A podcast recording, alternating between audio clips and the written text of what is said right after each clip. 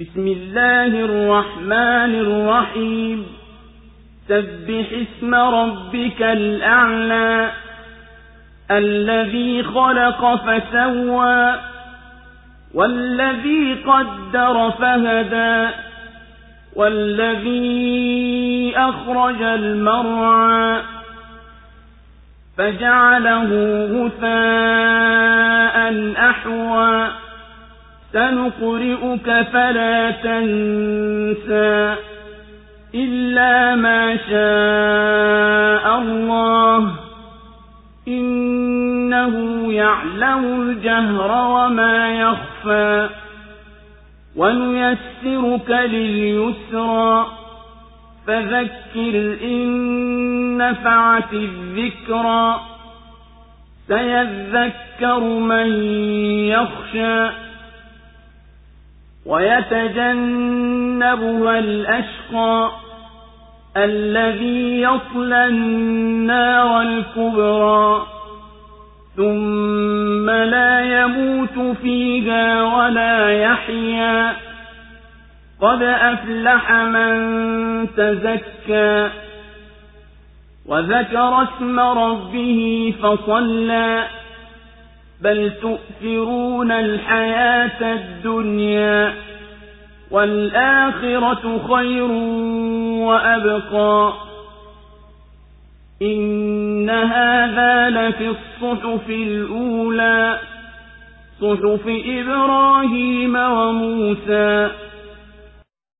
Kwa jina la mwenyezi rehema mwenye kurehemu.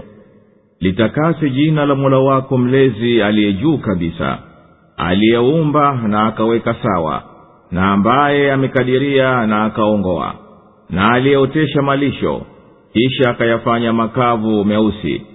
Tutakusomesha wala hutasahau ila akipenda mwenyezi mungu hakika yeye anayajua yaliyodhahiri na aliyofichikana na tutakusahilishia yawe mepesi. Basi kumbusha kama kukumbusha kunafaa. Atakumbuka mwenye kuogopa na atajitenga mbali nayo mpotovu ambaye atauingia moto mkubwa. Tena humo hatakufa wala hawi hai. Hakika amekwisha fanikiwa aliyejitakasa na akakumbuka jina la mola wake mlezi na akasali lakini nyinyi mna khiari maisha ya dunia na akhera ni bora na yenye kudumu zaidi hakika haya yamo katika vitabu vya mwanzo vitabu vya ibrahimu na musa. Allahu akbar, allahu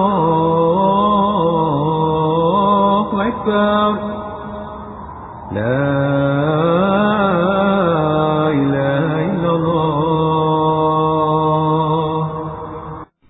suratul ala imeteremka makka sura hii imeanza kwa kumtakasa huyo aliyeumba vitu vyote na akavifanya vyote sawa kwa kuvishughulikia na akakadiria kila kitu kwa kinavyosilihi basi akakiongoza akifikirie hivyo na akaotesha malisho ya wanyama na halafu akayafanya makavu yaliyoingia weusi.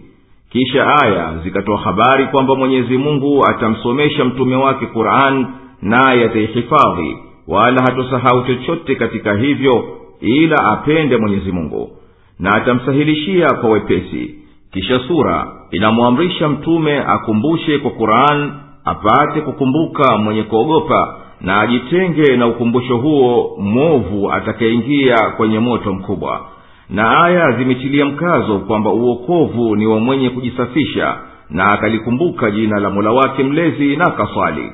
Na sura imehitimisha kwa kubaini kwamba yaliyokuja humu yamethibiti katika vitabu vya zamani vitabu vya ibrahimu na musa.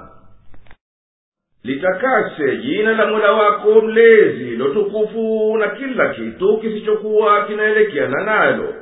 Aliyeumba kila kitu na akajalia uumbaji wote sawasawa katika hukumu na kupangana na akakadiria kwa kila kitu kwa mujibu wa maslaha yake na akakiongoza na ambaye akatoa kwenye ardhi mimea namna mbalimbali ya kuwalisha wanyama na akaifanya mimea hiyo baada ya kuwa kijani imestawi ikakauka na imekuwa myeusi ewe muhammadi sisi tutakujalia uwe ni mwenye kuisoma kurani kwa ufunuo kutoka kwetu na wala hutosahau utachokihifadhi isipokuwa anachotaka mwenyezi mungu ukisahau kwani hakika yeye mtukufu anayajua wanayoyadhihirisha waja wake na wanayoyaficha ikiwa maneno au vitendo.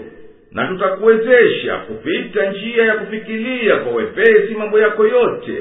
Basi wakumbushe watu ikiwa kukumbusha kutaleta manufaa kwani inavyofaa ndiyo kuwanafirisha.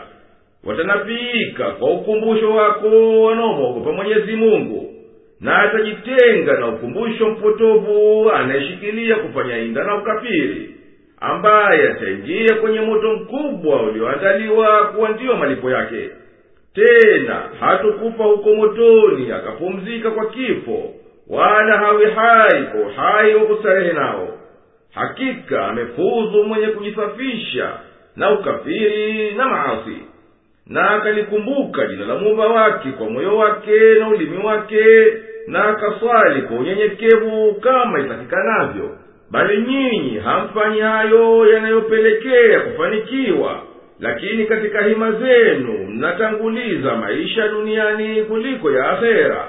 Na akhera ni bora kuliko dunia kwa usafi wa neema zake na ni yenye kubaki na kudumu zaidi. Hakika haya yote yaliyotajwa katika sura hii bila shaka yamethibitishwa katika vitabu vya zamani vitabu vya ibrahimu na musa.